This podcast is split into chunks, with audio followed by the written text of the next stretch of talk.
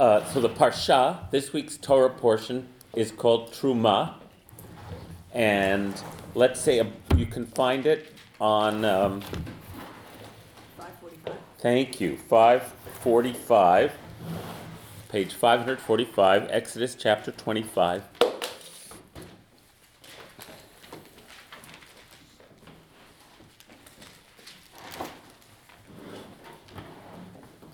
And we'll say a blessing for studying Torah. Welcome. Good to see you. Page 545. Baruch atah Adonai Eloheinu melech haolam asher kidshanu b'mitzvotav v'tzivanu la'asok b'divrei Torah. Which means, blessed are you, source of life, our God, who makes us holy with your commandments and has commanded us to engage in the words of Torah.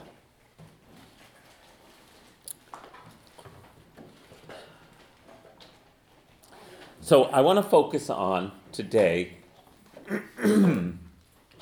a really, if you, for, for Torah, for students of you know traditional Torah study, a really worked over insight, uh, which, which does not have a single response to it, about the juxtaposition of this parsha with the previous parsha, and I'll explain. But let me sort of, uh, uh, let's see, work our way up to it. So, last week's Torah portion ends. Take a look at, uh, if you want, at page 525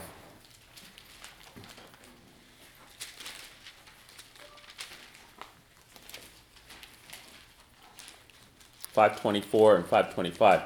So remember, despite, despite these 20 pages of commentary that separate last week's Torah portion with this week's Torah portion, these pages I'm holding in my hand, the Torah text itself is, con- is, is contiguous, right? So the end of chapter 24 and the beginning of chapter 25 are contiguous, and so it's hard to remember that sometimes when you're using this particular book and there are all these pages intervening. Okay, but the what what is contiguous in Torah is always of of interest because uh, uh, they're connected somehow. So here at the end of last week's portion. Um, well, starting in verse 9. Then Moses and Aaron, Nadab and Avihu, and 70 elders of Israel ascended. Ascended where they're at Mount Sinai. This is after they've heard the Ten Commandments. And they saw the God of Israel, under whose feet was the likeness of a pavement of sapphire, like the very sky for purity. And yet, God did not raise a hand against the leaders of the Israelite. They beheld God, and they ate and drank Wow, what a, what a mystical passage this is. Okay. And the Eternal One said to Moses, Come up to me on the mountain and wait there. Uh, and just as an aside, I have to mention this because this is, this is a there's a um, famous Hasidic teaching. It says, Ale elai hahara v'heyesham. Come up to the mountain to me. V'heyesham doesn't mean wait there. It actually literally means and be there. Hey Hashem, be there. And I will give you the stone tablets with the teachings and commandments which I've inscribed to instruct them. And the Hasidic teaching is why did God not just say, Come up to me on the mountain? Because you have to, in order to receive the Torah, you have to come up to the mountain and be there. And so this is not just a modern teaching of be here now. This is like the understanding that if Moses went up to the mountaintop but was not present, then as you know, if he just noticed the flies on his sandwich or something. Speaking of hiking, you know, if you've reached out, you hike up to the mountain, you take out your sandwich, and all you know is annoyed that the flies are bothering you. You're not going to receive the Torah at that moment. Um, so Moses and his attendant Joshua arose, and Moses ascended the mountain of God. To the elders he had said, Wait here for us until we return to you. You have Aaron and Hur with you. Let anyone who has a legal matter approach them. When Moses had ascended the mountain, the cloud covered the mountain, and the presence of the Eternal abode on Mount Sinai, and the cloud hid it for six days. On the seventh day, God called to Moses from the midst of the cloud. Now the presence of the Eternal appeared in the sight of the Israelites as a consuming fire on top of the mountain. Moses went inside the cloud and ascended the mountain, and Moses remained on the mountain 40 days and 40 nights. Very dramatic. I love it. It's great storytelling, isn't it? Mm-hmm. Um, a fiery, the kavod, the presence, which is also the glory of God, appears as a consuming fire and a cloud. Okay, and that's the end of last week's portion, and then we turn to chapter 25, which is immediately after this. Now go back to 545. So apparently, this is what happens next. The Eternal One spoke to Moses, saying, Tell the children of Israel to bring me gifts. You shall accept gifts for me from every person whose heart is so moved.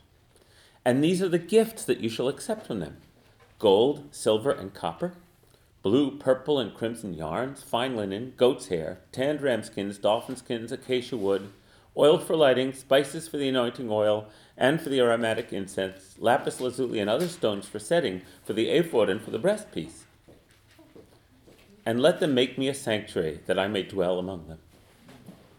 Exactly as I show you the pattern of this sanctuary and the pattern of all its furnishing, so you shall make it. So, essentially, one of the comments on this, going all the way back, is this is what God has to tell Moses, right? Like, what, how to furnish God's house, you know, what they should give for that, you know. Now, I don't mean to minimize it because we're going to go in all kinds of directions like this, but the question is, sort of, is this sort of, is this sort of a come down? after that, after, not just the Ten Commandments, after that description of beholding God, who's very the sapphire and the this and and then the cloud and the fire and the and then it's like a list of um, of uh, for to get from the Bed Bath and Beyond or something, you know. hey, that's the way it was called, Bed Bath and Beyond. Also, is this the stuff? now we have to tell Gail's story about the Grand Union. Remember, a lot. of We've told it many times. I love it so much. Um, oh, what were you going to say? Well, I was going to say, is this the stuff they tricked the um, Egyptians into lending them as they left? We don't know. because it has that ring of uh, uh, all the booty they took out of Egypt. Okay, so I want to hold that question out there, like what, what because there's something disjointed about it in some way, maybe. But what that does in Torah commentary is it invites interpretation. So, so that little seam, I want us to uh, uh, look into today, okay, and see what we get. Now, now I'm going to talk a little, talk a bunch more to help frame this for those of us who aren't necessarily familiar with the entire narrative. And then I want to share with you some of the classic commentaries on this. Yes, Rachel. When you, you were saying that the passage before was like, you know, a story. Yeah. You know, well, it really strikes me. One thing that's different is that we see nothing of the interior life of the people. You know, the, the, well, the elders and Moses and Aaron and Joshua, we just have what they did. When? When they ascend. Oh, that they beheld God and ate yeah, and drank. We don't get Mhm. what they experience. Well, we Maybe hear about their. of also the separation Mm. here too. Mm-hmm. Because we didn't get their experiences beholding God, we then can go on to these more mundane matters in a certain sense. You know. If they are mundane, that's what we'll we'll be discussing. But still, I want to point. I wanted to kind of show that juxtaposition. Miriam. What I experience is because I feel like going up and saying is like Moses was basically experiencing Hineni. Here I am Here I am. to receive it. hmm To me, when I have a very um, deep experience, to really continue it on, I need something tactile. Good point.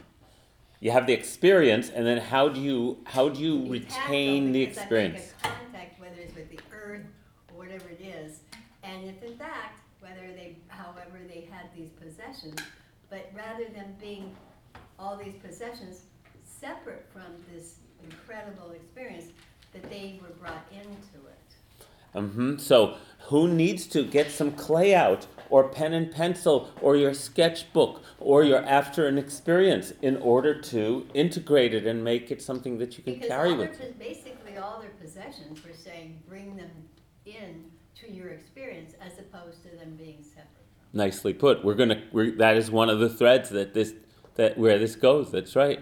Uh, yes, Joya. And it begins also the idea of image, that the image holds both the reality of the object, the smell, the taste, the thing that God made. God made every one of those things. And then, when we have to respond to them, I guess the image becomes tremendous, because now it has meaning. It's beyond just what it looks like, it's not beyond just a small experience, it's now fraught with symbol and meaning. Mm-hmm. I don't hmm know. We invest it with all that meaning. Yes. Yeah.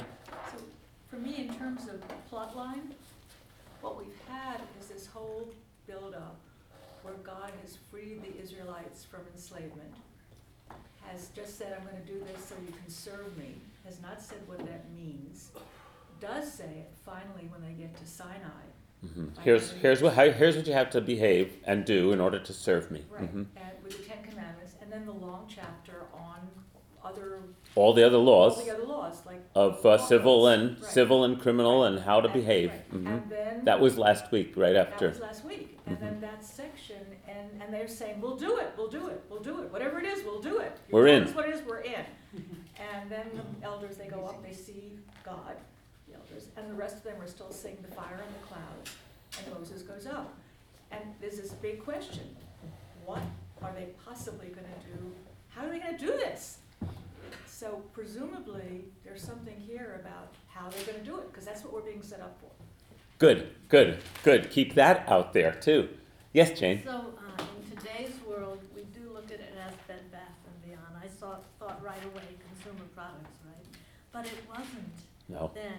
It was like so special, maybe the first time that they had seen these precious metals or the wood, you know. It, it was like your experience walking and seeing the trees and feeling the earth, that this was really new. I mean, we have done terrible things to, to what is of the earth. But I think that then it was probably pure, pure and regal. Thank you. Thank you. Even the word gift, Rabbi, hmm gift, hmm Truma. gift always was holy.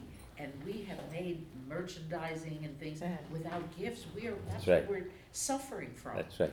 Even the old merchants, that's what they did when they went cha- exchange, there was always gift. hmm There's always the gift in it, and this is God saying, bring me the gift. Oh, and uh, we're going to we're going to. Uh, I overstated it on purpose, uh, just to, you know, just to, which I'll explain why in in a little bit. But yes, I agree. The Hebrew truma, truma, which is translated as gift, means that which is raised up, and it's the Truma?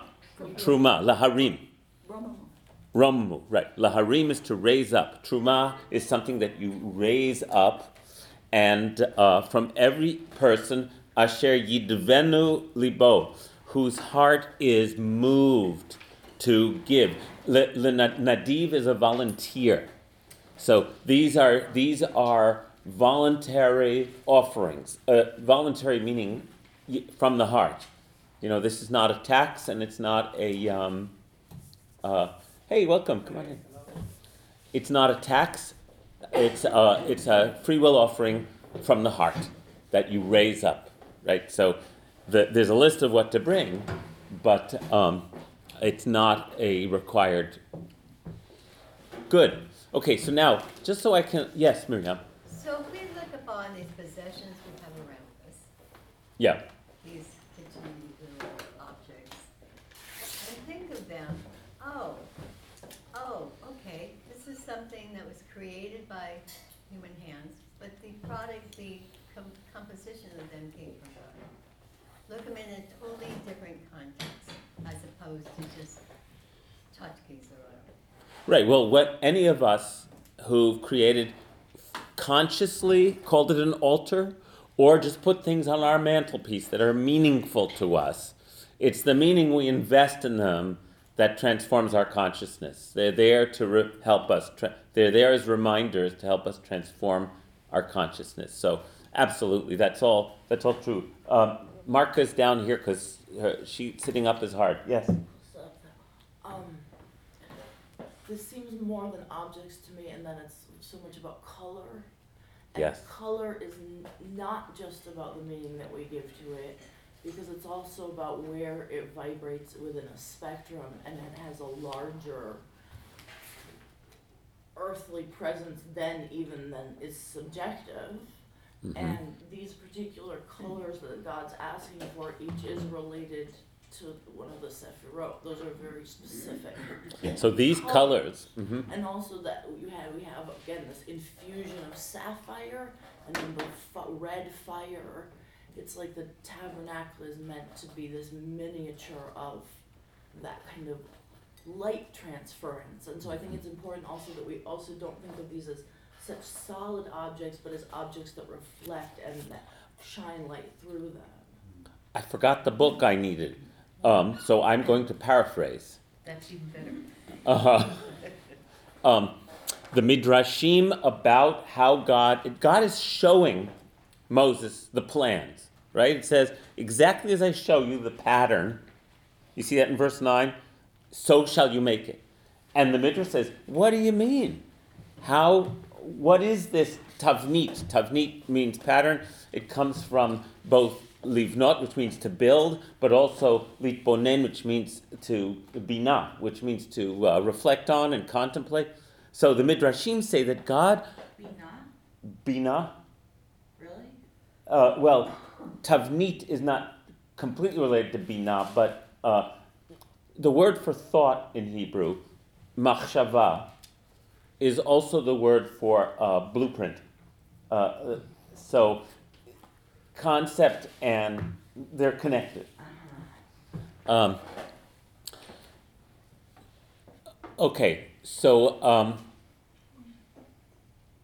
the Midrash says what God showed to Moses was different colors of fire. Did you know this, Marka? Do you know this Midrash? Yeah, this is straight, uh, different colors of fire that were in patterns that Moses then had to translate into physical form, which is exactly what Mark is saying. For those of us who are tuned in to the vibrations of colors, uh, and we all are actually, uh, but for those who are, are really attuned to it, uh, uh, then everything that God is, the, all the descriptions of God are colorful, right? It's a fire, it's sapphire, it's red fire, it's a, and uh, so that um, yes, these colors are coming out of the spectrum of vibrations to have they have power in and of themselves and meaning and value. Absolutely, yes. Also, there, there are in many um, schools, there are um, colors assigned to the chakras. Right. Colors are assigned to the chakras. In Kabbalah, colors are assigned to the different attributes of God and uh, where they be, where they dwell in reference to the human form. Right. Right. Also music, supposedly each chord relates to a planet and a color. I believe that too. Right. And the, I mean, the vibrations show the same spectrum of color. Oh, the vibrations of different musical chords will vibrate in the same spectrum of the same slice of the spectrum of different colors. Okay, so now this is where, you know, Rabbi Ira Eisenstein of blessed memory was not interested in this stuff. Interior decoration doesn't interest me. He would say, interior decoration doesn't interest me. Uh, and and Ira was an incredible soul. This wasn't his thing. That's okay. Uh, it doesn't have to be anybody's thing. You get to holiness resonates on every level of experience, and each of us has our own um, way of tuning into it. Um, but this isn't plain old interior decorating. This is a, that again, if we could somehow, um, I guess this is why I like to go hiking. Um, if we can peel away the, just like the, the flypaper of our materialistic culture, which says that if you have this or have that, you will then be happy, and that so that's what life is all about: is acquiring stuff, and stuff is stuff, and it's really, really, it's really kind of uh, burdensome, you know. But what if you lived in a world without so much stuff, but with a lot of time to ref- contemplate it, to sense it, to feel it, to be in relationship to it, to know it? Uh, that's what natural healing is all about. That's what herbal lore is about. That's what crystals are about. That's what these are all relatively unquantifiable realms of vibration and energy. I'm not particularly tuned into them. In a, I like it, but I'm not. I, it's not my sandbox. Do you know what I mean? It. I, I do have this. I'm. I, I get. I get. I find God in other ways, uh, just based on I think my temperament and the way my wiring is. But that doesn't mean I then need to uh, dismiss all these other realms that I see so many other people, you know, deeply engaged with. Um, it can be yes and, for goodness sake. Anyhow, I mean, the world is way more complex than the box we want to put it in. uh, so there's something going on way more than than interior decorating here. Now, let me just lay out the this is so important to the Torah that this parsha, chapter uh, Truma, which is chapters 25 to uh, 27, and then the next parsha, Tetzaveh, which is 27, 28, and 29, are continual set of instructions to Moses from God on the mountain of what to do and how to instruct the Israelites and all the patterns and blueprints and how to make everything and whatever, how to do it all, chapters of it. Uh, then, and that goes into chapter 30 and 31 in the next parsha. And then it says, um, when, so that's like what, six, seven chapters of instructions. And then it said, uh, when all the instructions are done, and then God says to Moses, Speak to the children of Israel and say, You must observe the Sabbath. Six days' work may be done, on the seventh day is a complete rest. Uh, for in six days I made the heaven and earth, and on the seventh day I rested. Upon finishing speaking with him on Mount Sinai, God gave Moses the two tablets, stone tablets inscribed with the finger of God. So all of that. And then what happens next in chapter 32 is it says, is the episode of the golden calf. Says, when the people saw that Moses was so long in coming down from the mountain, they gather against Aaron and say, Make us a God we can see. And they, they create the golden calf. And then um, in that episode, Moses comes down, he's enraged, he smashes the tablets. There's a giant rebellion and uprising and uh, uh, a, um, a uh, purge of all the people who've been worshiping the golden calf. And oh my God. And then Mo- God, Moses has to go up to God and beg God's forgiveness on behalf of the people.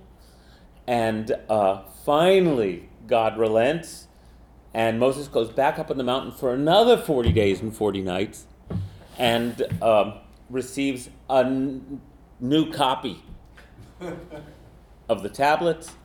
And when Moses comes down, Moses' face is radiating, and uh, the forgiveness has been, reconciliation has been um, attained.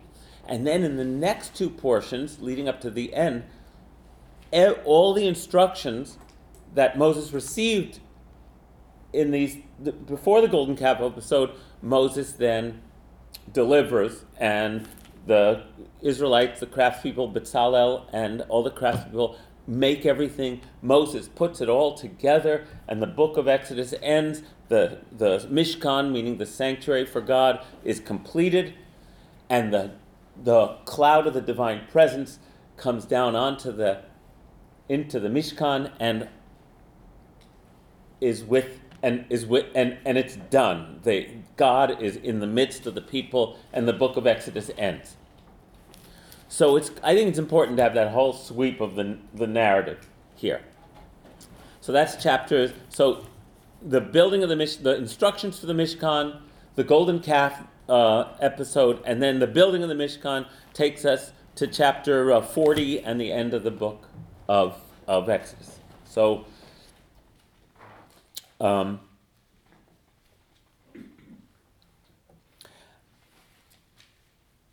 okay, so here's what I wanted to lay out, and then let us just sort of start playing with. Um, I'm going to need to get the book I forgot. I'll be right back.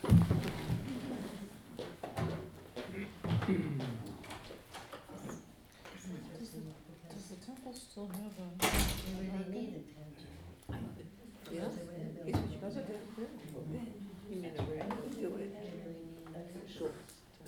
And It's the same. But the regular temple, in there, is there like a? Sure, with the Torah. Yeah. Does it maybe be same dimensions? so, I don't know, but in every. just thinking, don't, don't melt down here. Thank you. Oh, is that close? Only the rabbi doesn't do Okay. Um, by the way, any comments or questions before I, I continue? Yes. I was realizing is that they needed something tangible. They needed something tangible. So I was just thinking of, in today, what's the most tangible thing for our kids, or is there machine, little machines? All their machines, Uh huh.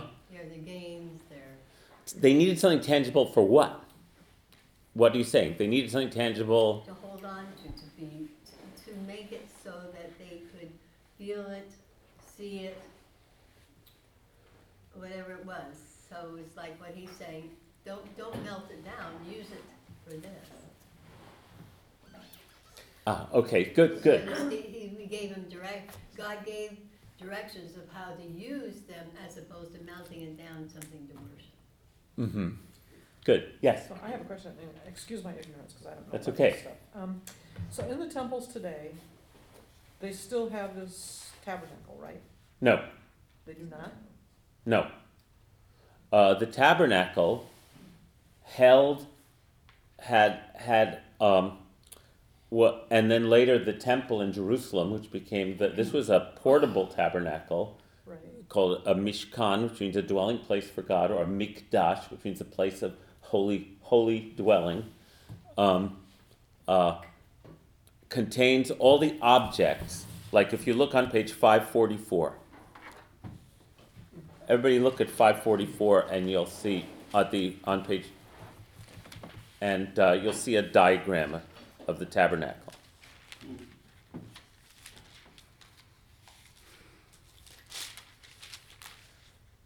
So the whole Mishkan was an enclosure, 100 cubits by what 50 cubits. That's like 150 feet by 75 feet. It was a big enclosed area um, that only the Levites and the only the priestly caste could enter.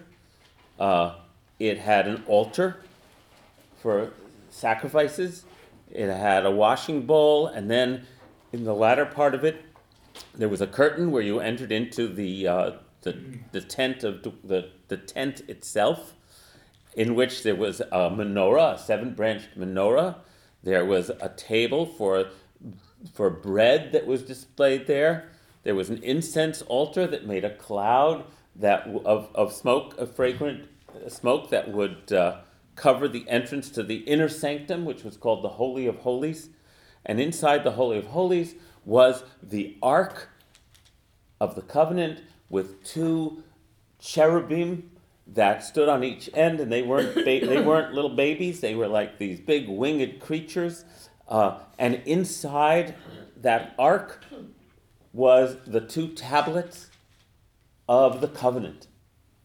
And it says in our text that the high priest Aaron would go into the Holy of Holies and God would speak to Aaron from between the cherubim. We don't have any of that. What's the thing the Torah's in? That's called an ark, right? Right. And um, But it's not the it's not the Ark of the Covenant. no, That's The Ark- the, that's the Defense Department. pardon me. It's buried in, Yes. the, in the Defense Department. Oh, the Ark of the Covenant, right? Raiders of the Lost Ark, right? No, no. Oh, what we we don't have a temple anymore, and we don't have priests.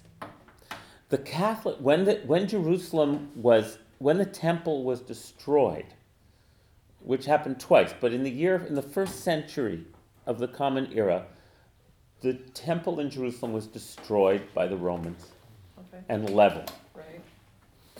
uh, at that time, the temple. So this this this diagram was part of Jewish life for about a thousand years. When the temple was destroyed, and forgive me, you know, I guess it bears repeating. Uh, when the temple was destroyed, the um, the menorah, the golden lampstand, was carried off by the Roman legions. There's a famous arch of Titus in Rome with the with its sculpture on uh, above on the arch of the Roman uh, soldiers carrying the temple treasures off, including the golden menorah. Right? It, they they looted it. They knocked it to the ground, and none of these objects were ever seen again. That's where the Raiders of the Lost Ark mythology starts. Like, where is it? Where is it? Yeah. Well, especially I mean the tablets. The tablets were lost even long before then. Because the temple, there have been two periods of Jewish sovereignty in the land of Israel. The first period, the, the monarchy of King David and his descendants, ends in 586 BCE when the Babylonians destroy Jerusalem, destroy the temple, and the people are exiled. The leadership of the Jews, the priests and the leaders, are exiled to Babylon. Um, that temple contained an ark with tablets inside. In other words, that artifact had been retained until that point. However, what we don't, it was destroyed. The ark was lost. When the, when the Jews, some of the Jews of Babylon return to the land of Israel about 100 years later with permission from King Cyrus, the, the Emperor King Cyrus, they don't bring this stuff back with them. They have to rebuild the temple. There is no ark anymore. So there hasn't been an ark with tablets in it that we know of for over 2,500 years. Second temple. Yeah, no, since the first temple was First destroyed. temple. hmm The second temple gets rebuilt. At that point, however, the Holy of Holies, this inner sanctum, is an empty room. There's nothing in it except whatever's in it. Uh, and the only person who ever entered the Holy of Holies was the high priest. Um, so, this whole culture of having a high priest, a meeting place where God speaks and uh, uh, ended in Judaism when Rome destroyed Jerusalem in the first century. Instead, an, uh, an alternative interpretation of Judaism emerged, which is what we know of as Judaism. We don't have a high priest. We don't sacrifice animals. We don't. Judaism went to a radical transformation at that point. And what had been a physicalized tradition becomes a tradition of literary remembrance, which is what we're doing right now. Right. Does that help answer your question? Yeah. I just feel sad because it feels like some, a lot of the mysticism is lost. I mean, that direct communication with the, the power. Um, it wasn't lost. Not lost, but changed. Right, and that's how Seriously. so many people in the Jewish world feel uh, about wanting to rebuild Jerusalem. Yeah. Right? May that's where it all comes from. This is the holy mountain. This is the place where heaven and earth touch. This is, this is. So when you start to understand that, you start to understand why it's problematic that there's a mosque sitting on the Temple Mount in the very spot where the temple of the Jewish temple once stood. Uh, we have a problem. Either we, either, you know, if we get too literal, we're going to kill each other.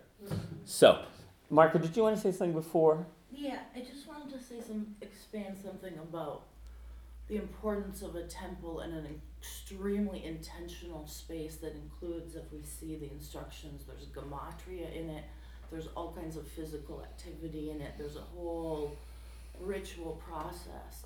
And I, I think the temple, you know, this between heaven and earth, is actually a way with the covenant that's going into very intentional items to make the items not just materialistic, but have another aspect to them so that they're both. And um, what I also wanted to say was the word Zachor keeps coming up for me. I think part of the reason one wants to surround oneself with images, if one does, or, or, or as remembrances, it's like the altar smoke can remind us then of the cloud that Moses experiences. So because we're not always going to be at the top of Sinai, it's it is this like miniature, but it's a, it's a remembrance as well. hmm It's a microcosm. Right. So, Uh, Rachel? Um, just a quick comment about the whole thing about the problem of being a mosque on the, at the site. Oh, well, Uh, just want to say that it, it's worth remembering that it was not put there as an insult to the Jews. no, it was Put not. there a reference, actually. No, in what different cultures have always rebuilt built their holy places on the place where other previous cultures had their holy And places. also, Al-Aqsa Mosque, which is not, not the Dome of the Rock, but the other one, yes. um, I think it's the third holiest place in Islam because it was known that Muhammad stood there on the Temple Um, Mount. Rachel, I hope I hope I didn't imply in the Oh, no. slightest I'm not saying you did. that that the the mosque the mosque is there as an act of like uh, Oh, no, I'm not- infamous I'm just saying- aggression I'm or just something saying like that. I was just adding. Yes, adding- yes, but I don't want to. I don't. th- I don't want to go there in this class. Yeah. Okay, uh, Helen. Yeah, I was just thinking that the case could be made that the reason that we still have Judaism was the loss of those things in physical form and the diaspora of the Jews throughout the world, and they carried it, the idea with them.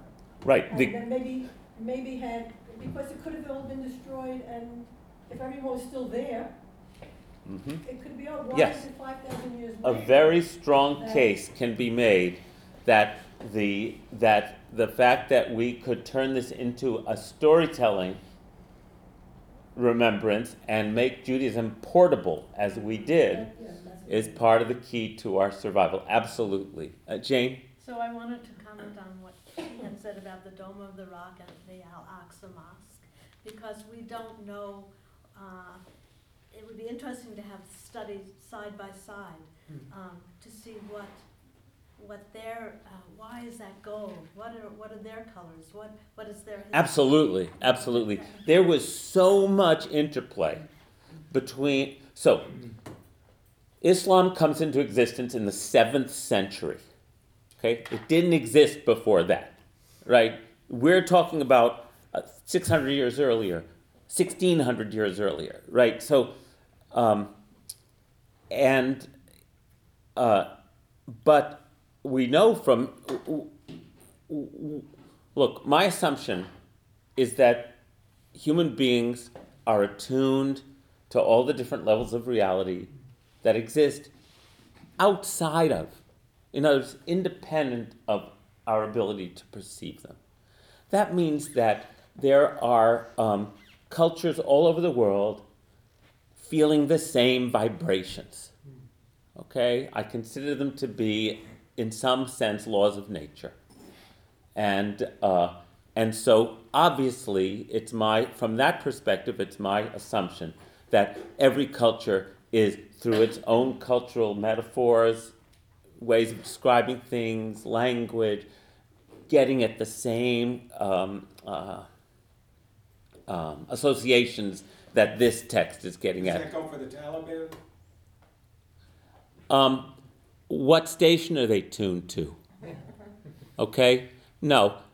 In addition to the laws, of, there, these being laws of nature, I also believe as a Jew that there's moral law inherent in the order of creation. And humans have an astonishing capacity to ignore that. Okay? Okay? I'm talking about those who are attempting to attune themselves to these subtle vibrations of creation.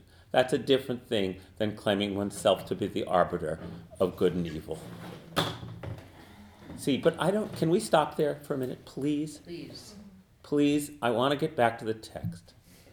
All I meant to say is that that's a holy mountain in many cultures, and that creates problems when cultures feel like they have to exclusively claim it. Okay? That's all there is to say. Hmm. That's told is to say. Please, Jane. This is nothing, this Okay. is a separate thing that I wanted to, that- Yes. Um, So I grew up with the, the ark that we have. Yes. And this, the splendor also of the, um, the synagogue. And, um, then I, uh, got married and, and I lived in a a Quaker place, place. And, um, their house of worship was amongst the trees and with nothing. Just the bare, and the spirit was there. It was such a, I don't know, revelation to me. It was like, oh, where is everything? But it was there. We felt that presence. Mm-hmm. Beautiful. Of course you did. Of course you did. So, See, the, the, the, we are all of us living that all the time. Like, how do we make, how do, where do we live at that? And so we flow from one thing to another to another. And if we're lucky, we dance with it. And if we're lucky, there's a still point. yes. So, I want to take a stab at uh, articulating to you what the different Jewish traditional takes are on this juxtaposition that I opened the class with. And then what a Hasidic spiritual take is on it as well. If we don't get there, I will, I will, um, uh, uh, uh, I will go with the flow. But there's something I'm trying to get to. So, um, and again, if this is your first time here in a long time, there is kind of a you have to kind of rot, you have to roll with us because this is a fairly um, um, complicated form of interpretation. So let's see what happens. Um,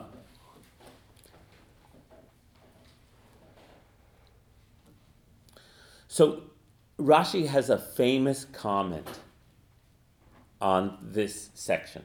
Rashi is the commentator who digests uh, rabbinic tradition and, and offers it in a very digested form from the 11th century. Rashi says, Ein mukdam u'me'uchar b'Torah. There is no before and after in the Torah. Meaning, chronological order does not necessarily pertain when you're studying the Torah. And so Rashi then claims, he makes what is a very counterintuitive claim. He then claims, following the Midrash, lots of Midrash, lots of uh, rabbinic writing, uh, Rashi claims that um, uh, these instructions that Moses is receiving in chapter 25 don't re- are out of order. Moses actually receives them after the golden calf which on the face of it makes no sense And why is Rashi saying this? Whereas someone not, uh, another scholar not too far removed in time from him, commenting on him, named Ramban, Nachmanides, says, no, no, no, no, this is the order it should be in. Ramban's rationale makes a lot of sense. He says, here, let me, let me quote Ramban.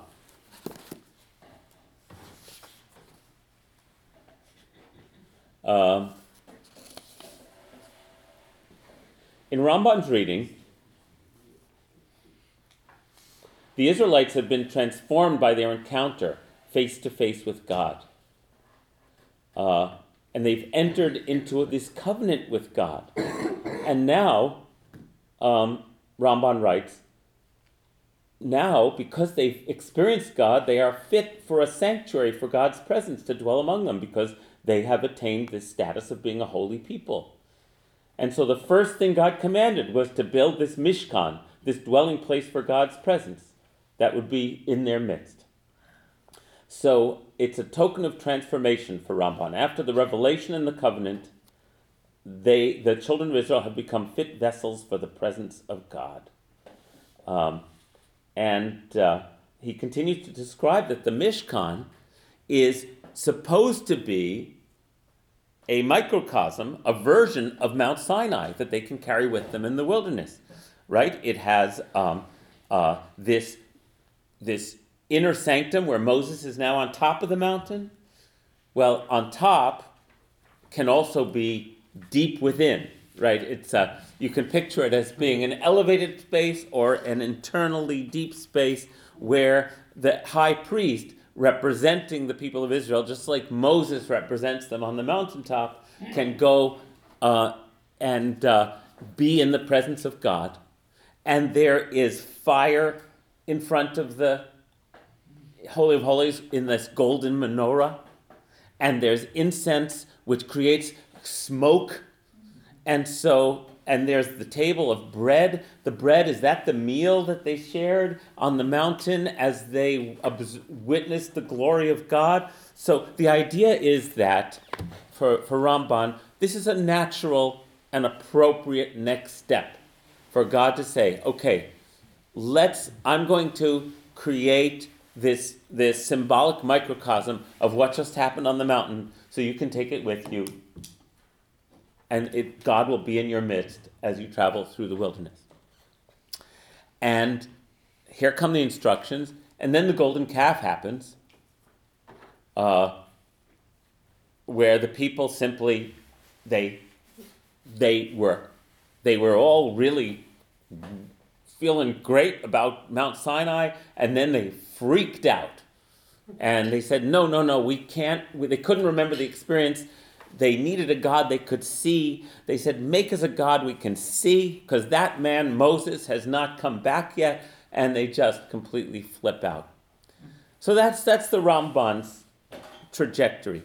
Uh, um, Rashi, quoting the Midrash, says that imagine that rather the Torah text is um, split screen, like meanwhile back at the ranch, you know, just because the narrative is has to go is two dimensional and linear, uh, but don't imagine it that way. Imagine that Moses goes up the mountain and the people immediately start flipping out. Immediately. Uh, and, you know, Aviva Zornberg loves to quote Winnicott, the, who talked about um, object permanence and attachment theory. And, you know, as soon as mommy leaves, they start, they can't remember anything.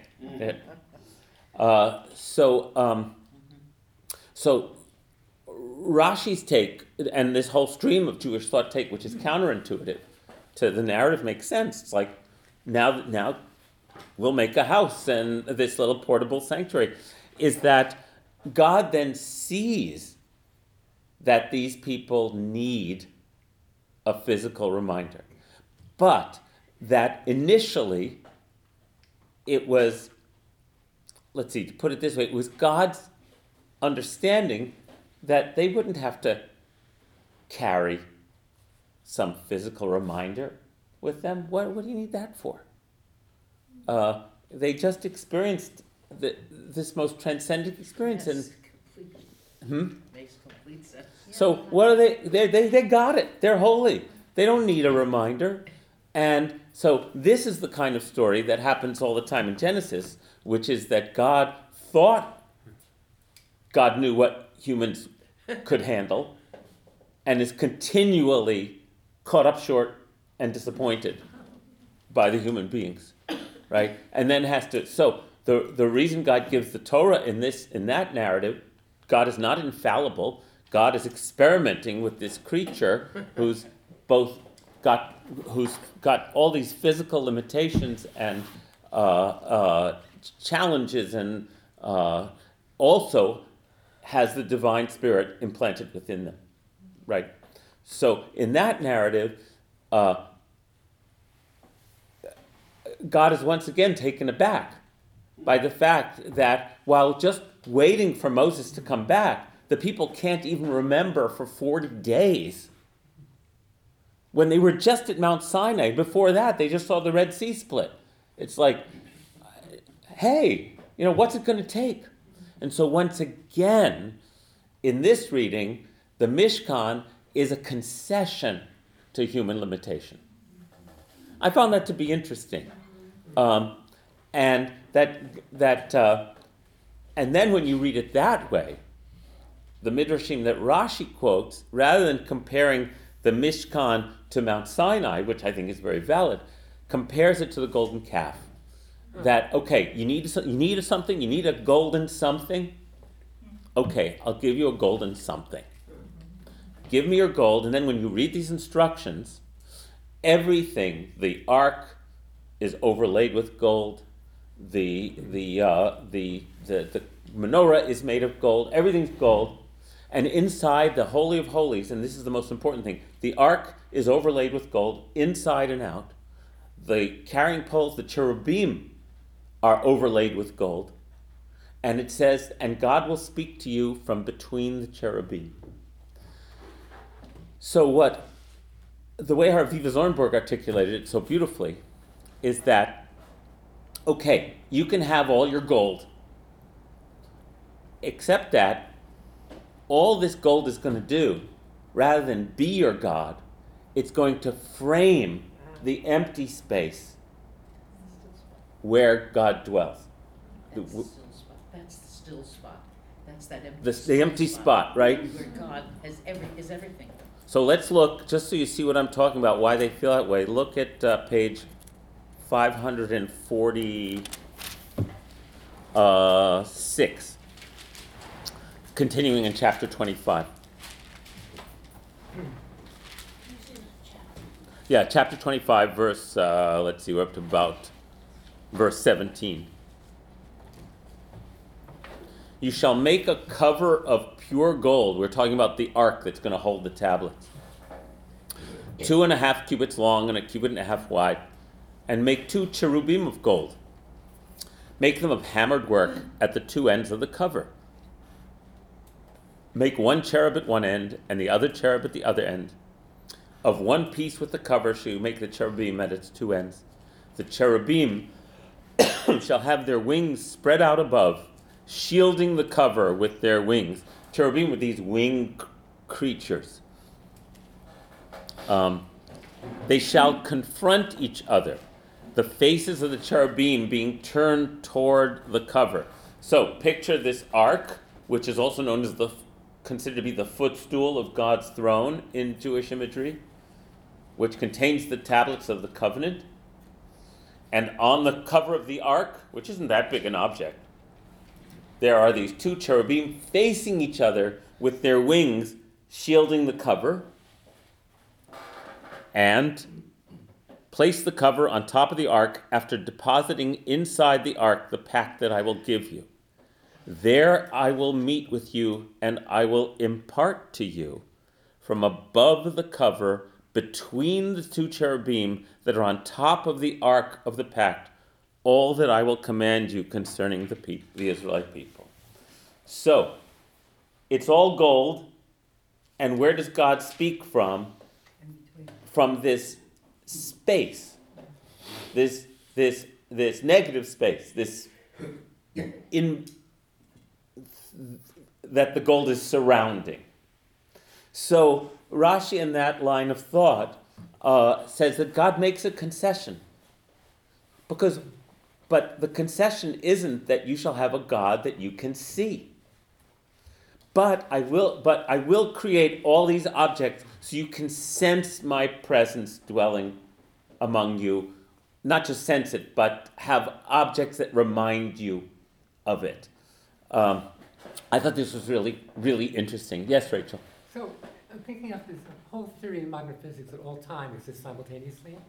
Would you say that again, please? There's a theory in modern physics that all time exists simultaneously. There's a theory in modern physics that all time exists simultaneously. So Yeah. this, I said, I've been saying that for years. Yeah. yeah, Yeah. this would be in the mind of God. So in the mind of God, God knows that they're going to make the golden calf, and they're going to have to be punished for it, etc.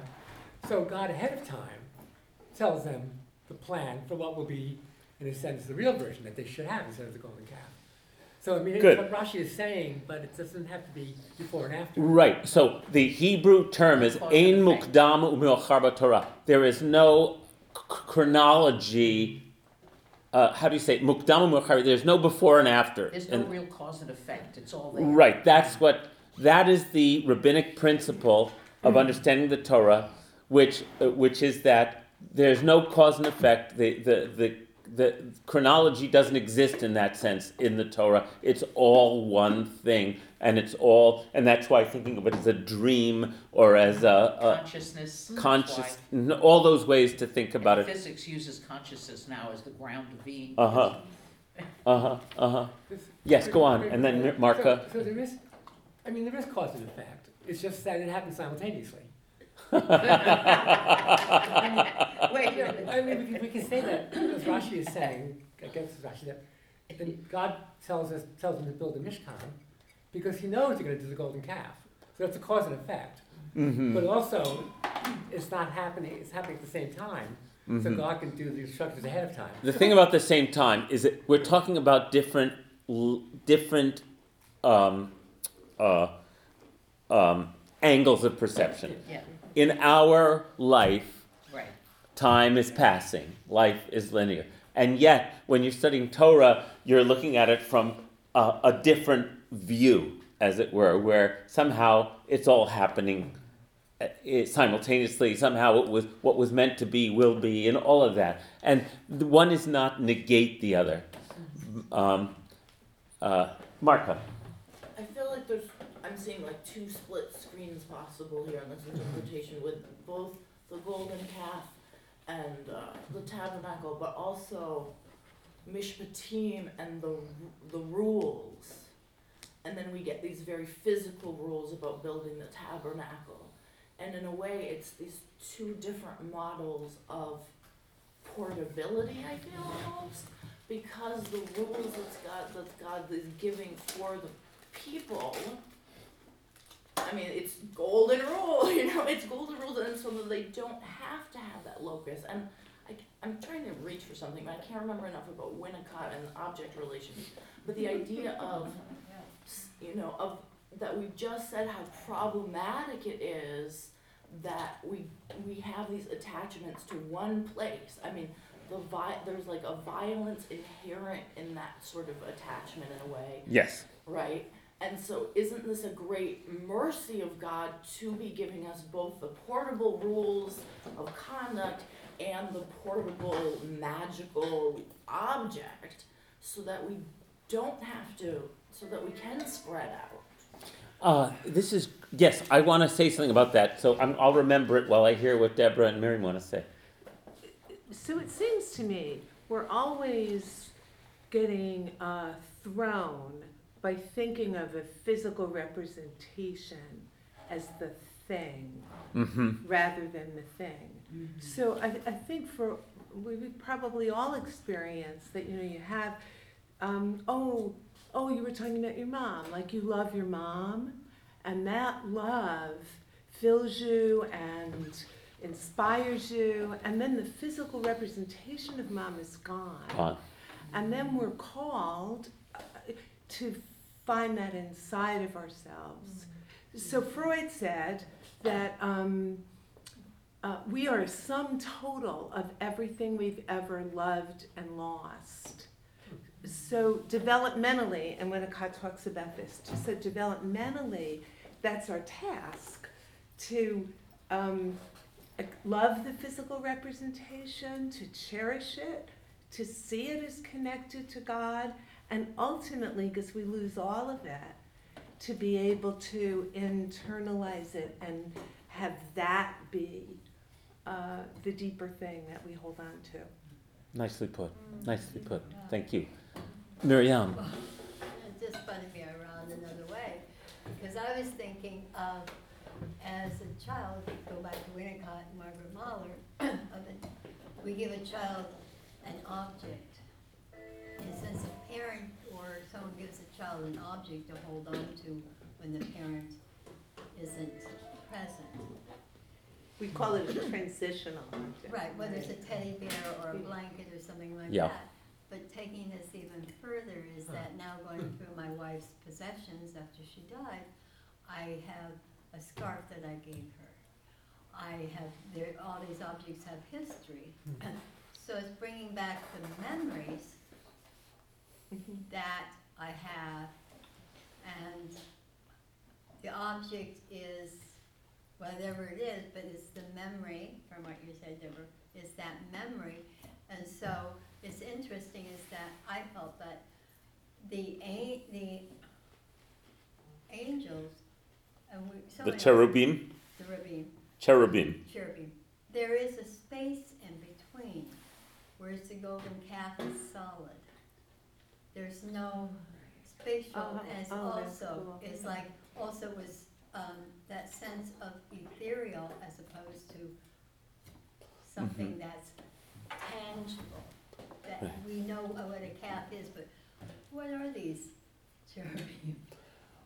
So it's like takes our, our experience broader and deeper, Hopefully. hopefully. And yes, thank you. The the the the the, the um, commentary about the cherubim because they're it says specifically that they're facing each other.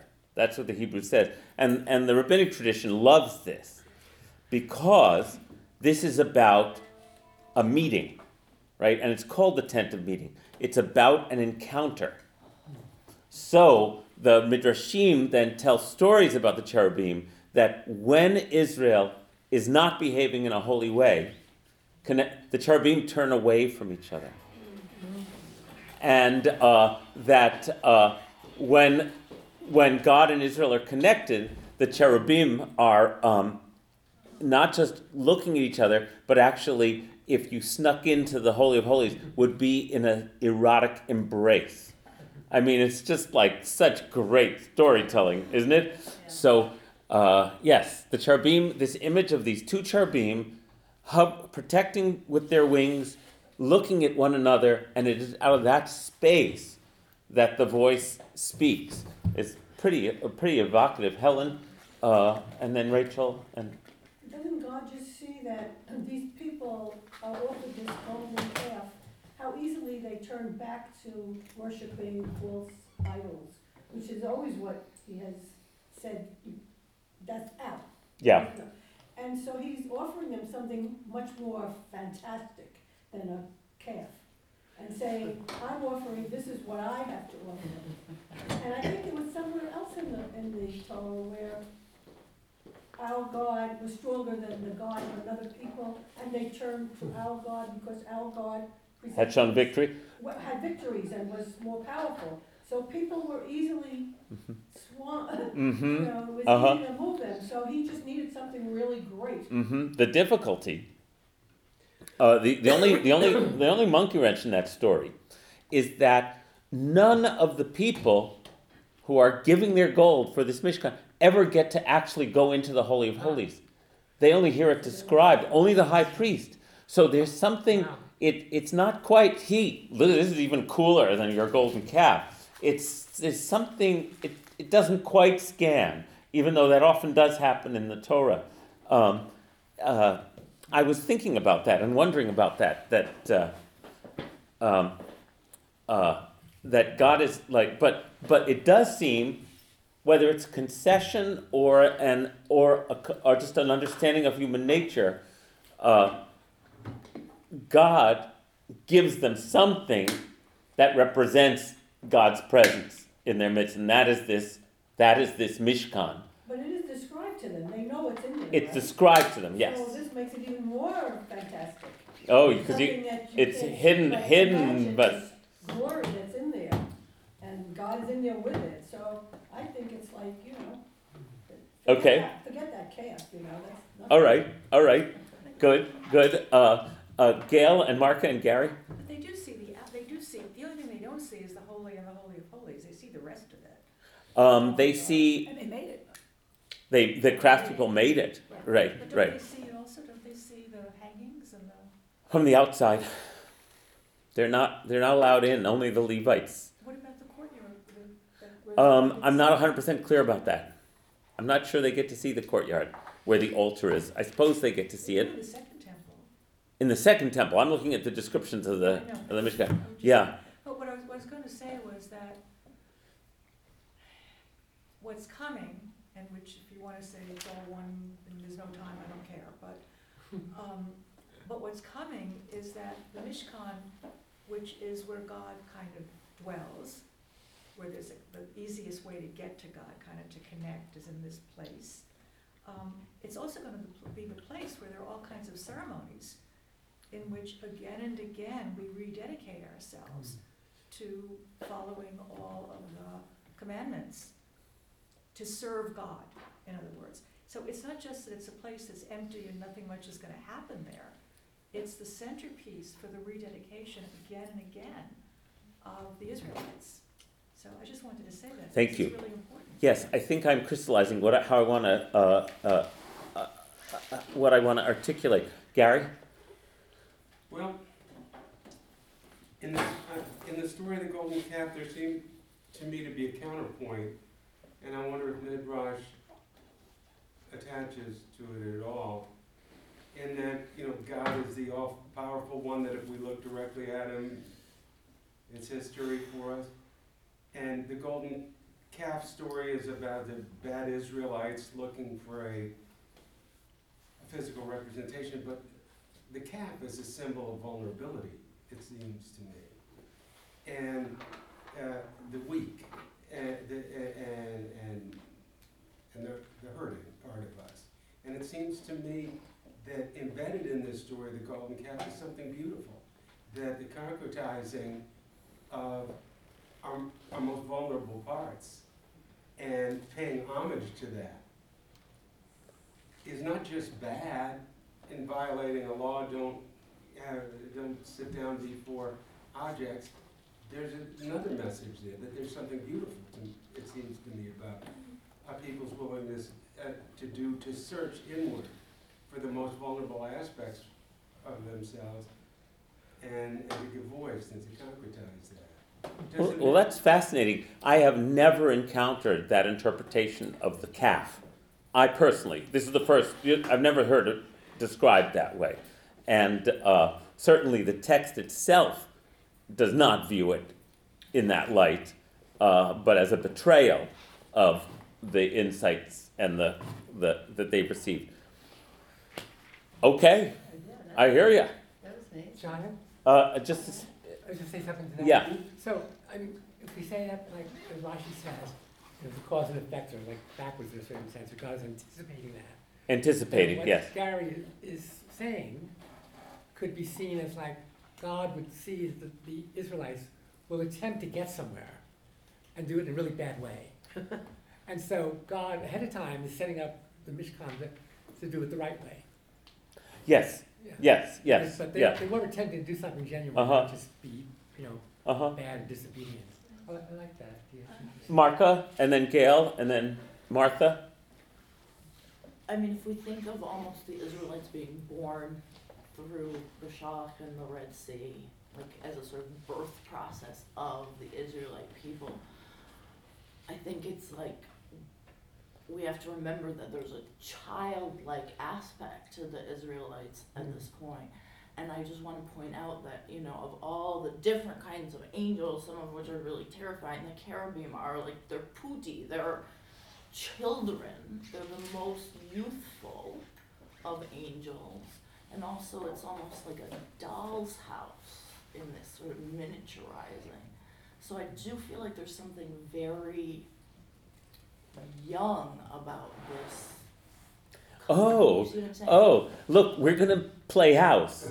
Yeah. Okay, okay, we're, okay, you need a calf, you need, okay, you were just born, Yeah. life's big, life's big and scary. Yeah. Um, let's build a house. Let's build a doll's house. Let's build a house and put in beautiful miniature versions of what you just experienced on Mount Sinai, and you can play with it. and bring the least intimidating angels that are around. Well, except cherubim, that's a, that's actually cherubs is uh, where the putti and the cherubs. It's very confusing in the in, in, in Renaissance art. What's going on there? Why these baby a- these baby things got called cherubs? Because nothing in in in uh, ancient uh, and classical depictions of cherubs makes them makes them uh, innocent or babyish. They're fierce. They're fierce, but I would still argue that the gold and there's other things that point to them being youthful compared to like, you know, the the uh, wheels and the, you know the like those those are older. Like the, there's a sort of youthful accessibility still. I think. Okay. I don't know. I don't know. I don't know, but I don't know. There's a lot I don't know. But I do like the, I do like this story we're starting to tell just out of our our going back and forth about um, um, I'm I uh, about building a house for God. Yeah. Um, uh, that where we meet God in this house in this in the middle of our camp, and uh, something that And that the kids need to play and practice. the kids need to practice and play and do the and that way you can build you know again if you're following the, the sort of developmental and, and psych, psych, psychoanalytic model you know develop a sense of by playing a sense of how to be in the world yeah that's very interesting very interesting uh, i'm sorry other people had their hands up martha did you want to say Um, something Well, I, I have such a um, vivid sense that I have seen this someplace. Is, is there a museum that has made a model of, of this? Uh, um, the place where there's a model of the mishkan that i've seen is in israel yeah. a well, christian I'm- group uh, financed Oh. building a scale model of all of this You mean a big one? A big? Scale. No, no, you have full scale. Wow. Oh, you're I- I thinking of, must a- have- I don't well, know, I must have seen pictures then, and the Perhaps. pictures were little, so I thought it was a. maybe, Okay, thank you. That's maybe. And it Joya? There's a lot of sacred geometry in that, and that's one of the things about it, is that if you're looking for permanence, you've gotta be very delicate, you've gotta really know to look for there's no permanence. The thing is, it's about flaws, and that's why the golden calf can be something more than what it appears in a fixed story. Because the story moves as our consciousness moves, so that the question is the thing. The way to be is not to arrive at a dogma, but to do something else. And that's called life, and it's also called, actually, love does suit that. When you talk about love, you're talking about someone who knows a little bit more than you do, and there you are in the flaw, and they allow you to do this and that, but not that. Or maybe now it's this and not this.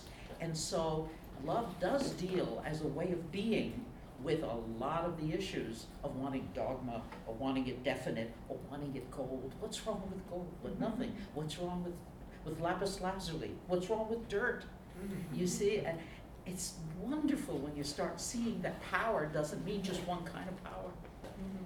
Thank you, thank you. Here, I want to share a couple thoughts. Yes, what did you Matter of fact, find? Not involved in in that. Bethlehem, the just juxtaposition of touristy things, but, Oh, so, when I was in Bethlehem, they, there was a gift shop, and in the, in the window, they had, uh, menorahs and crucifixes and the Last Supper and little, little, re- Gilt, little gilt, representations of the ark. little gilt arks of. Uh-huh. So that, that makes me think of a whole, of a whole other thing, Ellen, which is that e- every, every holy place I've been, whether it's outside of a cathedral or It's in always- India outside of the Kali temple, or whether it's in Jerusalem, is filled with kitsch. You know, uh, what- souvenirs. It's like it's a, people want a representation of, of, of it. That's what we want, absolutely. So there's a couple of thoughts uh, that I want to try to uh, think out loud. Um, so Marka was speaking before about how the previous portion, Mishpatim, is all about the laws you need to follow, and these are laws about interpersonal behavior, uh, civil law, criminal law, how you're supposed to treat other people, how to treat people fairly, how all of that in order to be a holy community. So, whole, the, remember the instruction to the children of Israel is that if you follow these commandments, you will be a holy people. This, whatever this means, a holy, holy means a community in which God's presence can dwell. Asu li mikdash, make me a holy dwelling place, and I will dwell in your midst.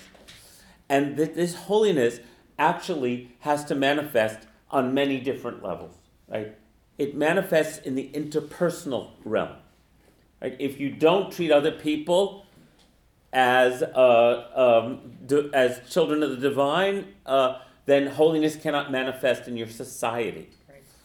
But holiness is also in space, in in physical space. That now you have to also create a physical place that you will treat as holy, that you will give, you know, you will that will where you will where I you can feel my presence in the physical space. And so they kind of can complement each other.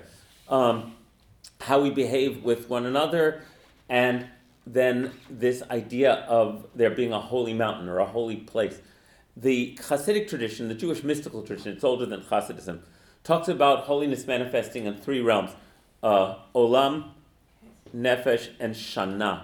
So in space, in time, and in one's own soul. So again, not to go too far in that direction, it's this understanding that in time, holiness manifests uh, on in holy in on Shabbat and holidays. That there's holy times in space. There's holy temples, you know, and in the soul there's holy what making yourself a sanctuary for God, which uh, uh, which we'll talk about more in, in a few minutes. Uh, the other place I wanted to go was so what we're looking at here as we unpack the rabbinic debate that I kind of tried to lay out to you is the philosophical question about human beings. Do we need representations of divinity in order to remember our connection to God? Right? And it depends really, I think, on your personality, uh, where, where you come down, you know, come down on that. Some would hope, some of these commentators would hope that, gosh, what do we need all this stuff for? Why can't, why can't we just walk with God and be aware at all moments? You know, and people of another ilk will say, what's wrong with having reminders?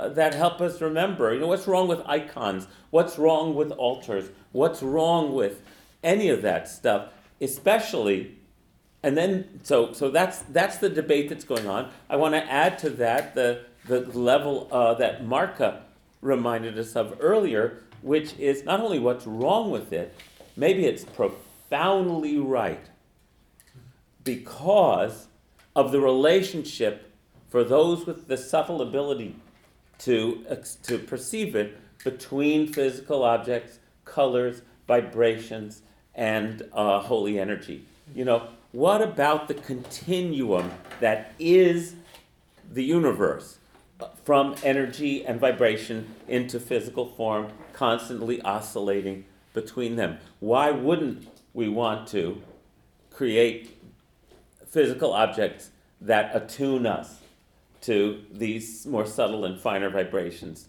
of existence. Uh, yes, please.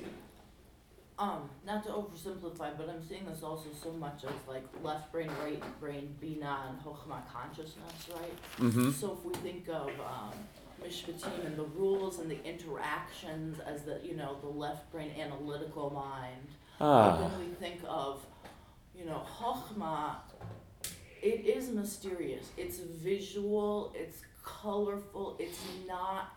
It hasn't gone into the understanding of the analytical left side yet. So it kind of, I don't, you know, it's it's like the place for experimentation. Let's talk about right brain and left brain uh, in the way it's commonly understood, which I find help, very helpful to me as I organize my experience.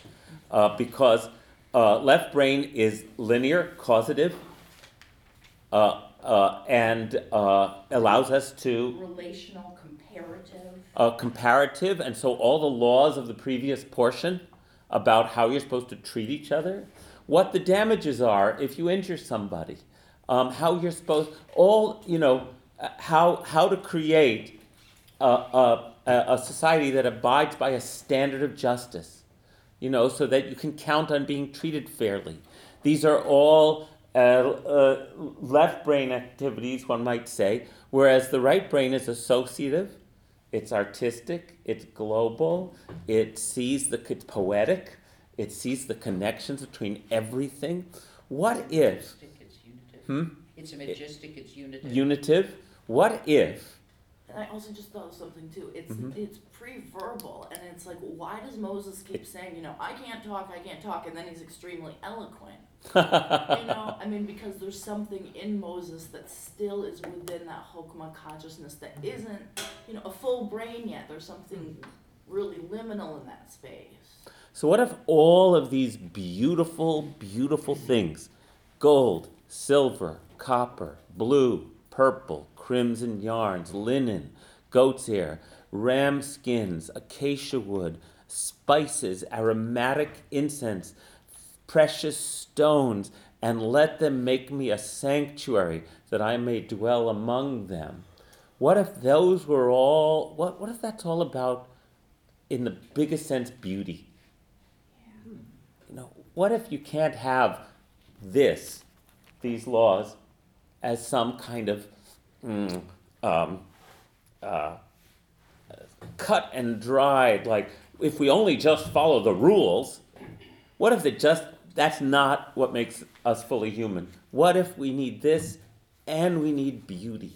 We need this evocative, associative, a sort of inspiring, um, uh, curiosity invoking, um, all of that. Maybe that's all. Maybe all this beautiful stuff is for that part of our being, and that we need it as much as we need the other, and that the debate it just has to be a yes and conversation, not an uh, either or. That's uh, interesting stuff to contemplate. Yes, Except good. that I think there's a danger that we see all the time. Like money's cool, but as soon as you think money's God, you're in trouble. Mm-hmm. And so the danger, and this is how I see the, the golden calf thing, is cool, make it golden calf, enjoy it. But as soon as you think that's God, you've crossed the line. So I think we have to think about, even with, as soon as you think that the rules are God, you've crossed the line. As soon as you think any of that, that to me is what it means to be worshiping false idols. I am Yud He Vav He, your God. I am the uh, the source of life, your God, who brought you out of the house of bondage. You shall have no other gods before me. Um, do not make an image of me out of a fixed image of me out of anything, um, so that. So I'm hearing the whole Ten Commandments, right? Uh, in what's going to be the uh, check on our um, on our almost irresistible tendency to try to fix the answer in, in a way that we can say, now I've got it. When, when God's name is, I am becoming. That's it, I am becoming, Mhm, it. mhm. Got the And- best name. Uh, yeah, and then the after that it says, "Do not take, do not swear falsely by God's name." Swearing is a way of saying you know, I know. I know, I got this. I got it. And then the fourth one is is absolutely just as important, which is the Sabbath day. Every seventh day, no making, no, you know, it's it's you're not in charge. Remember, remember the seventh day and make it holy. Remember. So uh, I feel like what you're saying to me inspires me to to understand the Ten Commandments as the core instructions uh, against our natural uh, tendency to to want to fix, try to fix reality in a way that we feel we can uh, be in charge of it and control it. Oh, thanks for connecting that, that's great. Uh, that you're welcome. Yes, Martha. So I've been considering um, the power of connecting objects. And I met a woman at a party who was wearing 11 necklaces, and I admired them. And she said, This is my ambulatory altar. Ambulatory And altar. Yes, she said, This one reminds, and she was wearing a Jewish star, and she was wearing something else, and she explained them all. And I liked that notion. It inspired me to put on my own mother's wedding ring, which has been sitting on a drawer in a, in a box for 70 years, and to wear it. But it also reminded me that my daughter, when she was maybe 18 or 19, kept on um, messing up her driving tests. And finally, maybe the fifth one, she made an altar in the back seat of the car of important childhood objects and things that were important to her. And she wanted both her parents to come, but we weren't to say a word. And we took her to this driving test, and she aced it. Um, So, did she talk about? Was this a conscious thing she was doing? yes. Um, hmm. Yes. What a great and- story. And she said so, and it was just interesting to look over what, what the important things were. I don't remember. So Um, she was so- creating an altar for her coming of age as a driver in some way. And to have important objects with her in the car as she went to this event. I mean, this is a longer story. You know, she um, had failed a lot of tests because she did not want men to give her orders. and as one man said, go left, she wanted to go right. But unfortunately, this, this fifth person was a woman, and I thought it was going to be okay. what a great memory. Thank you. Thank you. Yes, Rob. What I see here is a sort of a, uh, uh, a meditation on uh, solidity or fixity and mystery. And these things Nice are words. in, they're sort of in opposition and in, in synergy with each other, right? Because we're, we're getting the solidity and the fixity of the tabernacle, right? Every detail is in place. But then we have this whole other part of it, which is all the lapis lazuli and all these other things, which are really to create an atmosphere within the fixed tabernacle of mystery, right? Of unknowing. So it's this sort of, it's the smoke, it's, it's literally like the smoke and mirrors. And it, within this, you know, this very defined space where nothing is left, uh, for, for imagination. And then the Holy of Holies is a space where everything's left to imagination, right? You're, you've got smoke, you've got lights coming at you, you've got mm. incense.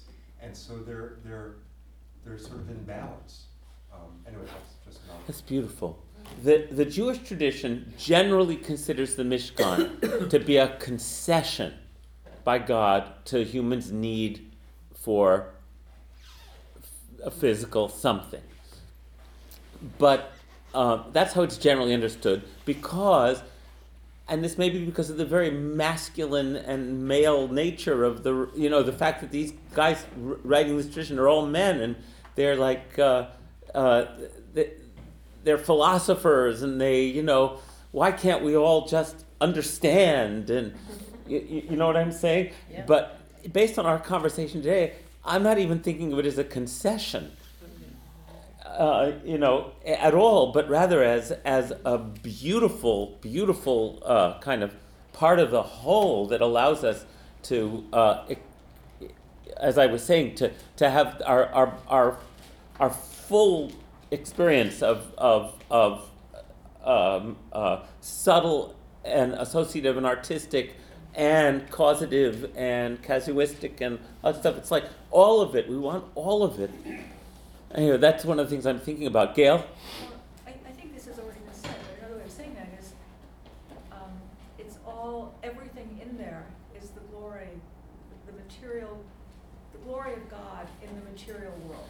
Okay, and at the same time, the utter mystery of God. Right. So we have to remember the prohibition against idolatry. We can only do this if we remember the prohibition against idolatry Right. uh, as an act of consciousness, right? Uh, that we remember that that's not God, that's not God, I'm not God, you're not God. Uh, that, But it all expresses God's. but all glory. expresses, it all points us. Uh, yes, thank you, Rachel. So, something that's been running through my mind for much of this, seems like appropriate for what she just said. Nice and Um, loud. Yeah, that, so, we were talking about time not being necessarily sequential in the Torah. And I was looking at the picture diagram of the tabernacle, the Mishkan, and how precise it is geometrically and measurements and everything, and sacred geometry. But it struck me that I wonder if you were the, the priest, you'd go inside, it would be bigger on the out, in the inside than the outside.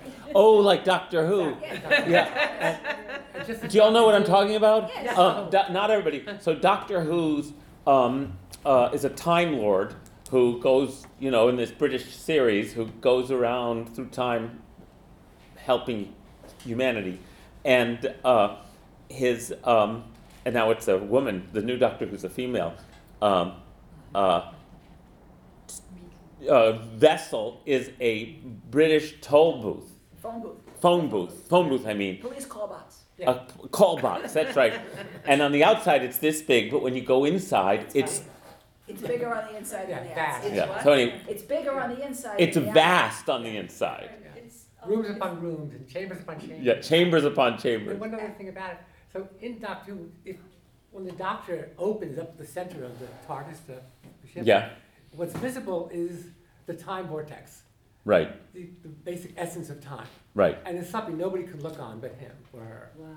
And that's similar to the Holy of Holies. and the Yes. High priest, no one could look on it but the high priest. Right.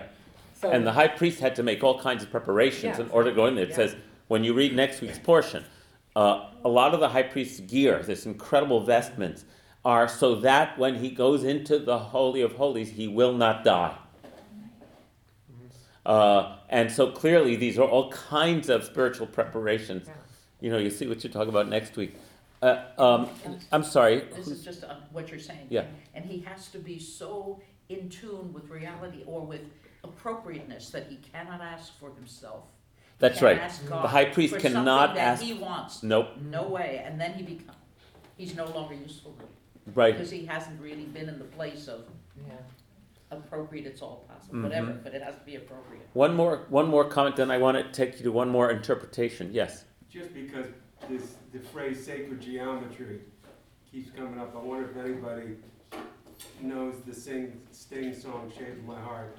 It starts out, he says, I love this. He starts out, he's, it's about a card deal, About a card.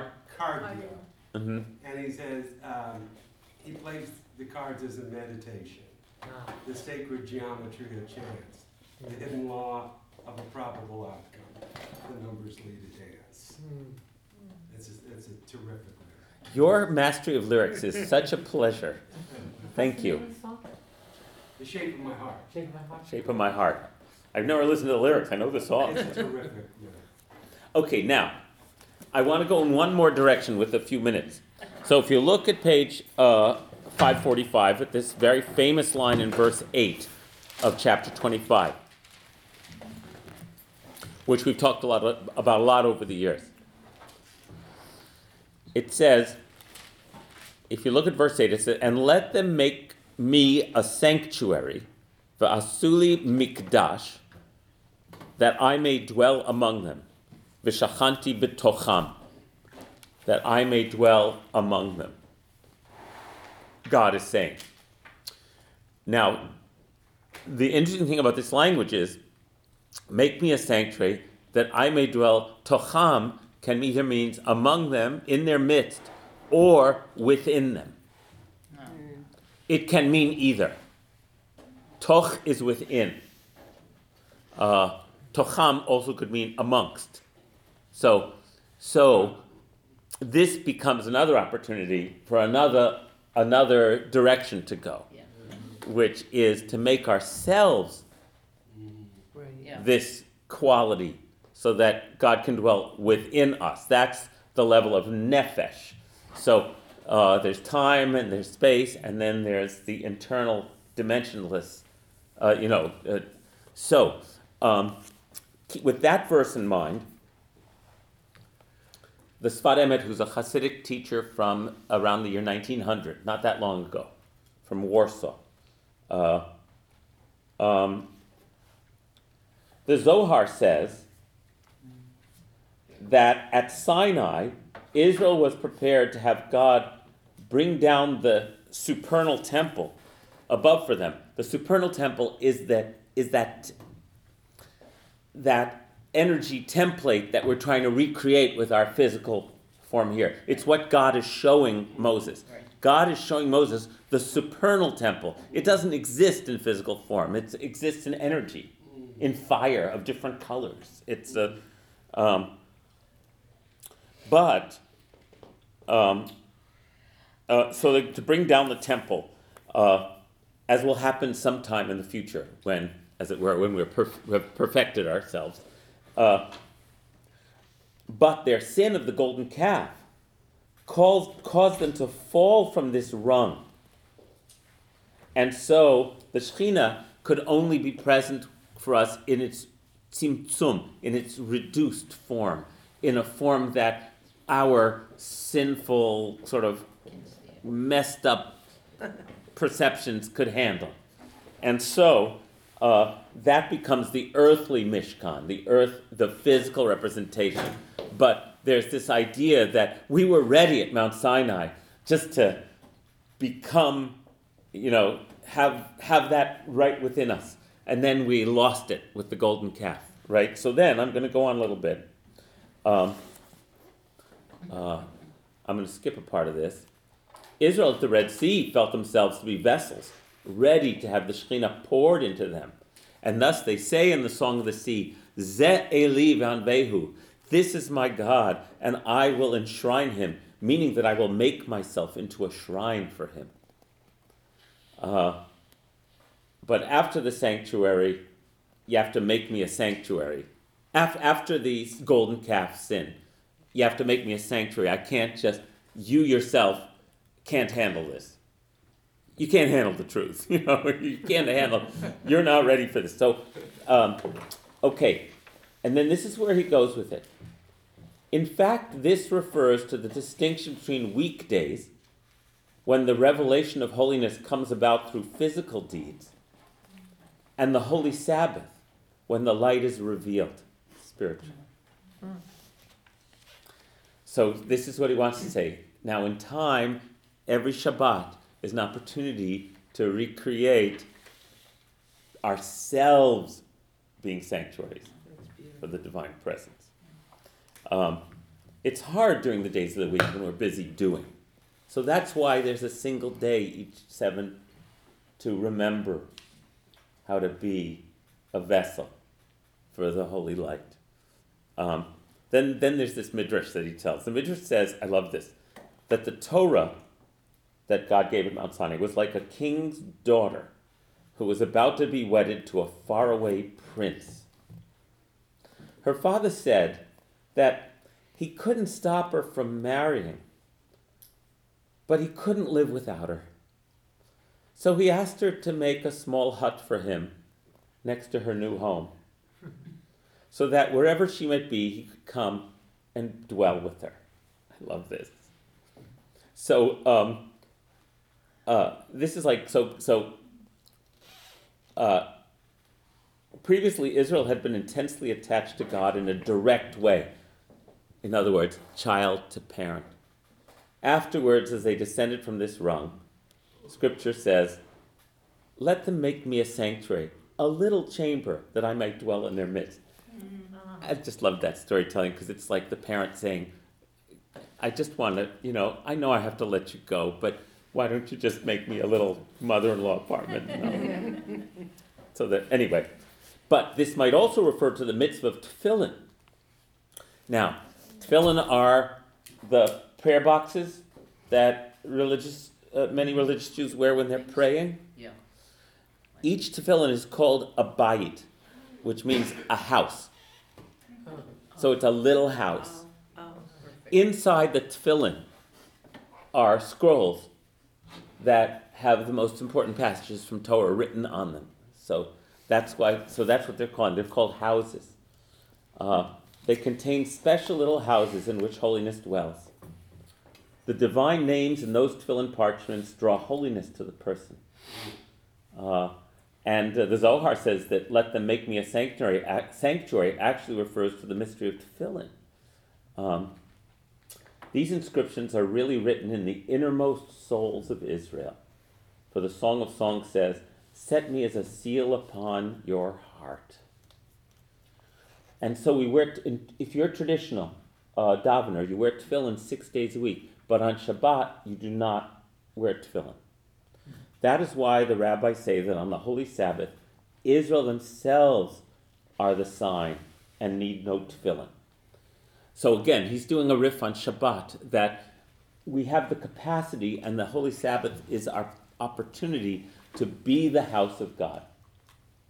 Um, on the Holy Sabbath, the light of revelation is restored. Something of what it was like, a taste of what it was like before the sin of the golden calf. We are told that on Shabbat, Moses returns to Israel the crowns they had received at Mount Sinai. Um, and that is why it says that you, after all these instructions about how to build the Mishkan, but on the seventh day you shall do no work. So he's tying it all together. Um, do, you cannot, the building of the Mishkan, anything we're doing out there to, has to stop on Shabbat so that we remember that none of it's worth anything, has no value unless we ourselves have made ourselves into dwelling places for God. Uh, that we ourselves are the sanctuary that God can dwell within. And that's true too. That's not we have to work. We don't. w it's a it's a it's a it's a a kind of consciousness that we have to practice. Uh, that is why the work of building the Mishkan was interrupted on Shabbat. Um, this excludes the building the, the commandment. So you can't even build a holy thing on Shabbat. For on the holy Sabbath there is a revelation of holiness like that before the sin, and no need for shrinking God's presence into a little house that we're practi- a symbol uh, that we're practicing to remember with. So six days of the week, because we are who we are, we need the symbol. But one day a week, don't build it, don't put on tefillin, don't, no, practice something else. You have this sanctioned day if, you know, where you're not required to labor. So you can become a sanctuary for the divine presence. Yes. So something about the Sabbath, about Shabbat. So in the wider world around Israel, the ancient world, the seven days of the week related to the seven planetary spheres. And so Saturday is Saturn's day. It's the outermost planet, which is a planet of limitations in death and time.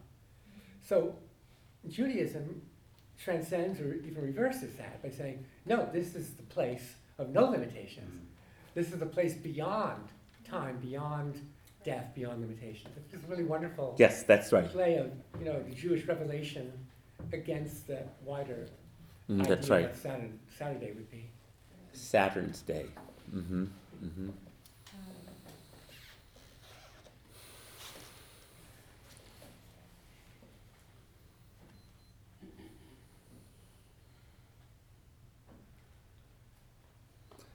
It's two o'clock. Thank you for uh, journeying with me again. Thank you. Thank you.